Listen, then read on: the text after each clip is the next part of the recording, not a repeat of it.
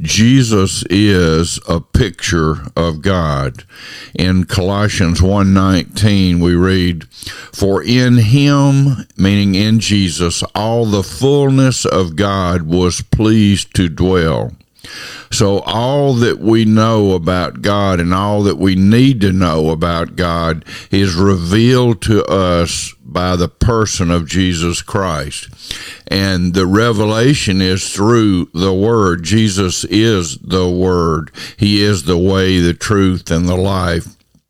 So when we see Jesus in scripture, when we see him defined by his actions and by who he is, that is a picture of God. That's the fullness of God dwelling in the person of the Lord Jesus Christ.